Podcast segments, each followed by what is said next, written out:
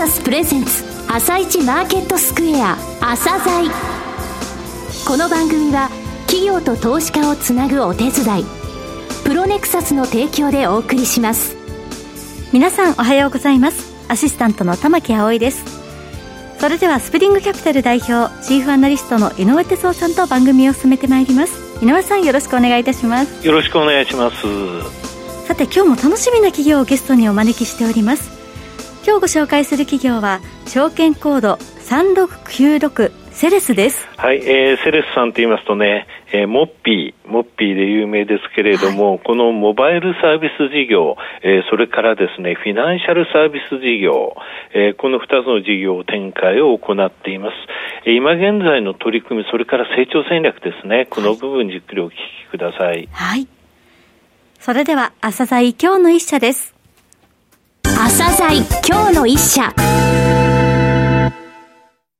本日は証券コード3696東証一部上場のセレスさんをご紹介いたします。お話しいただきますのは、代表取締役社長の高木聡さんです。本日はよろしくお願いします。よろしくお願いいたします。えー、モバイルから生活を豊かに、インターネットマーケティングを通じて豊かな世界を実現すると、えー、ビジョンに掲げられていますが、えー、これらも含めてですね、まずは簡単に自己紹介といいますか、事業の内容をお話しください。はい。セレスという社名はギリシャ神話の五穀豊穣の女神の名前から取ってきています。はい、インターネットマーケティングを通じて豊かな世界を実現するというビジョンを実現するために2005年に設立いたしました。はい2014年に東証マザーズに上場し、2016年に東証一部に市場昇格をしており、今期17期目になるスマホメディアを運営するベンチャー企業になります。はい、当社ではポイントメディアを中心とするモバイルサービス事業と、仮想通貨やブロックチェーン関連事業を手掛けるフィナンシャルサービス事業を手掛けております。モバイルサービス事業は、ポイントメディアとして、えっ、ー、と、まあ、モッピーというサービス名で、国内最大規模のスマホ向けのポイントサイトを運営しております。そうですね。モッピーの会社といえばっていうことですね。はい。はい、モッピーは累計で800万人以上の、まあ、アクセスがあって、うん、アクティブで、えー、300万人以上のスマホユーザーにご利用いただいております。まあ、言うなれば、あの、お小遣いサイトという立場で使っていただいてます。はいうんやっぱ昨年から、えー、コロナでの巣ごもりとか、はい、あの、デフレ感がある生活防衛のために、ポイ活という活動がやっぱ世間で流行ってきております。ね。はい。ポイント生活というのが流行っておりますので、うん、非常に多くのユーザー様に使ってもらってます。で、モッピーは、えっ、と、ユーザー様は無料で登録をして、はい、モッピー上の、まあ、サイトの上から、えー、広告をクリックしたり、うん、アプリをダウンロードしたり、EC サイトで買い物したり、えー、動画サービスなどの、まあ、登録をするとポイントがもらえます。はいうん、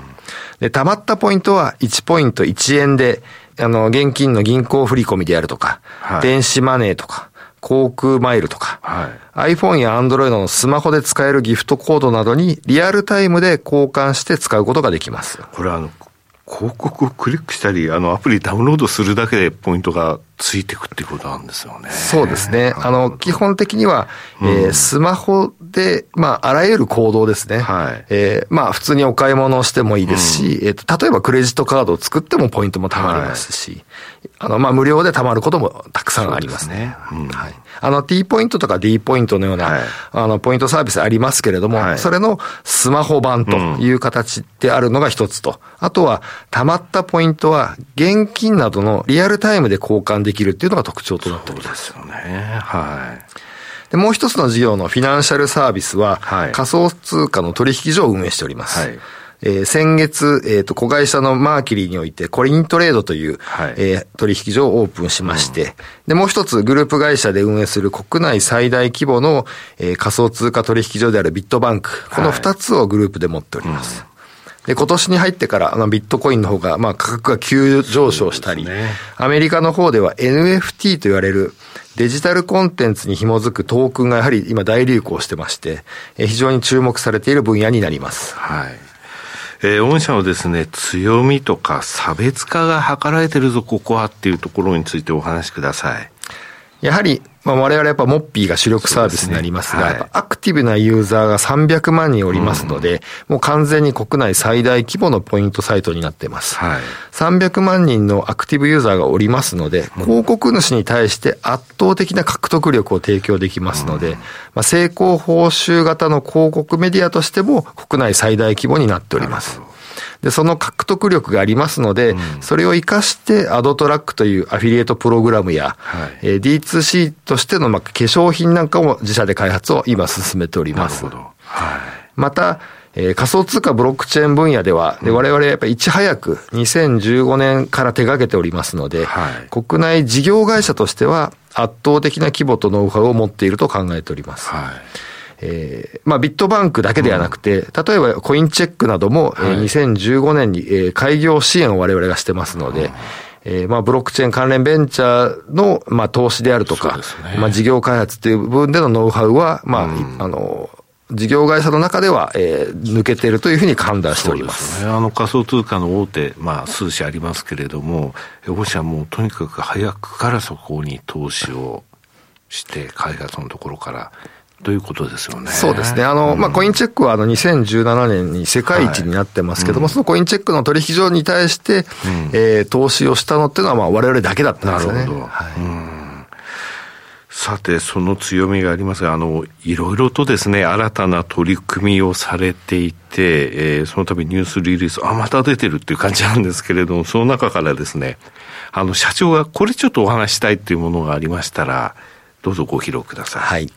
あの、モッピーはスマホのポイントサイトとしては今圧倒的な存在感にはなってきているんですけども、うん、先ほど、はい、まあ申し上げた T ポイントとか D ポイントのような、うん、えー、ポイントカードに比べると、まだまだやっぱり現実社会においては存在感はまだ薄いのかなと思ってます。うん、で、それをやっぱり打破するためには、はい。日常生活で、まあ、モッピーポイントが溜まったり、うん、モッピーポイントが使えるようなサイトに、やっぱ進化していきたいと考えてます。で、そのための今準備をしていまして、はい、えー、先日、インフキュリオンという会社と提携を発表させていただいております。はい、でインフキュリオンという会社は、まあ、 Bank as a Service、 BaaS という言い方しますけれども、うんはい、展開しているフィンテックベンチャーなんですけども、まあ、大手のメメガバンクのアプリの裏側を提供している会社なんですよね。はい、で、ここと組んで、まあ、モッピーに Bank as a Service を提供していただいて、うん、ある意味、モッピーを、えー、リアルに使えるようなポイントサイトで、うん、まあ、ポイ活サービスへの進化を遂げていきたいというふうに考えています。はい、あともう一つは、えー、仮想通貨交換業者として、えっ、ー、と、金融庁のライセンスを、子会社のマーキュリーの方が2月に、はい、えー、取得できております。交換業者。はい。はい、そうですね。で、うん、3月にもうすでにコイントレードというサービスを開業しております。はいうんで、交換業者は実はライセンスを持ってる会社は今27社で、まあ我々26社目にいただきましたが、はい、実際に営業できている会社ってまあ20社程度なんですよね。うん。はい、その中で、えっと、まあ我々事業を始めておりますが、うん仮想通貨の、まあ、市場ってこれからのまだまだ市場だと思ってます。はい。まあ、言うなれば、1950年代とか60年代の証券業のような、はい、まだまだアーリーアダプターが使っているようなサービスですので、うん、で、これから、えー、ブロックチェーンによって、例えば決済であるとか、送金であるとか、はい、資金調達であるとか、コンテンツ流通の世界で今、イノベーションが起きてますので、うん、はい。えー、その拡大する仮想通貨市場の中で、まあ、マーキュリー、ライセンスを取ってますので、うん、事業を拡大させていきたいと考えてます。なるほど。まあ、その他にもね、あの、いろいろとあの、エンジェルのようにですね、あの、投資もされてますので、これから先もですね、そういった会社のニュース等も出てくる可能性がありますよね。そうですね。うん、あの、我々やはり事業会社としても投資をさせていただいているので、はい、まあ、その投資先と、まあ、事業をどう組んでいくかと、ね、まあ、提携していくかというところは、突き詰めていきたいかなと思ってます。アライアンスも含めてという部分ですね。はい。さて、もしあの、今年度5か年の中期経営計画の最終年度を迎えられていますが、えー、こちらも踏まえてですね、えー、成長戦略お話しください。はいあの、今年2021年は、2017年からの5か年中期経営計画の最終年度になります。はい、で、当初のですね、うん、2016年12月期の決算っていうのが、えー、売上高で37億円、EBITDA、利益の方で6億円だったんですけども、当時の5カ年計画の目標としては、売上高で150億円、はい、EBITDA で30億円と、うん、まあ5年で利益5倍にしますと、なるほど。いうのを市場にコミットしました。はい、で、2月に発表させていただきました、今期2021年の業績予想が、売上高で238億円、うん、EBITDA で30億円という形で、売上高については大幅に情報修正をし、うん、えー、利益についてもまあ達成を目指して今頑張っておりますので、でね、まずは今期の、えー、中継を達成したいというふうには考えております。うん、6倍以上になったってことですね。そうですね。はい。で、その上で、えー、今期中には、まあ夏をめどに次の中期経営計画を発表したいとは考えております。はい、で、次のやっぱり5年の成長戦略の中心になるのは、はい、引き続きやっぱりモッピーを中心としたポイントサイトの拡大をしていきたいと。はい、やはり、先ほど申し上げたポイントサイトを、まあ、リアルで使えるようにしていくという進化だけではなくて、広告販売の垂直統合としてのアフィリエイトプログラムや、はい、その D2C という形での商品開発など、うん、まあ我々のとしてポイント経済圏を構築していきたいというふうには考えております。はいうんあと、これもまた先ほど申し上げた仮想通貨のビジネスですね。はい、仮想通貨ブロックチェーンビジネスにおいては、うん、えー、取引所であるマーキュリーとビットバンクを中心に、えー、国内ナンバーワンを目指していきたいと考えております。で、マーキュリーのコイントレードは、まあ、中期的には会員100万人、利益100億円を達成できる、えー、事業だと思っておりますので、そ、ね。うん、その土台を、えー、作っていければなと思っております。はいあの、楽天や GMO さんのように、うん、えっ、と、金融ビジネスが収益の柱になっているベンチャー企業多かったり、ネットベンチャー多かったりしますので、でねはい、我々は仮想通貨交換業へ、まあ、投資をすることによって、うん、えー、事業の柱に育てていきたいというふうには考えております。うん、両輪ですね。両輪で両方ともその、はい、えー、大きくしていくということですね。はい、非常にあの、ビジネスのモデルとしてもですね、全然邪魔し合わない。そして、えー、相互補完できる部分が非常に高いですし、いずれそのリアルっていう部分で言ったら、仮想通貨の方にも入ってくる可能性っていうのはあるんですよね。そうですね。もう実は準備もしていて、うんね、まあビットコインを使ったリアル決済、うん、スマホでの決済であるとか。そうですよね。ポイントもある意味、セレスという会社が発行している仮想通貨なんですよね。そうですね。はい。で、我々その、まあ、ポイントであるとか、まあ、暗号資産仮想通貨の世界をトークンエコノミーというような形で、まあ、経済圏をどうやって作っていくかと。いうことをやっぱり、えー、中期的な成長戦略に、えー、据えていきたいというふうには考えております。ね。もうあの東南アジアの国によってはですね、もうこれをあの国の通貨とするという方向で、えー、暗号通貨で、えー、走り始めてる国もありますのでね、ますますこの領域拡大していくと、そういうふうに考えられますね。はい。えー、最後になりましたが、リスナーに向けて一言お願いします。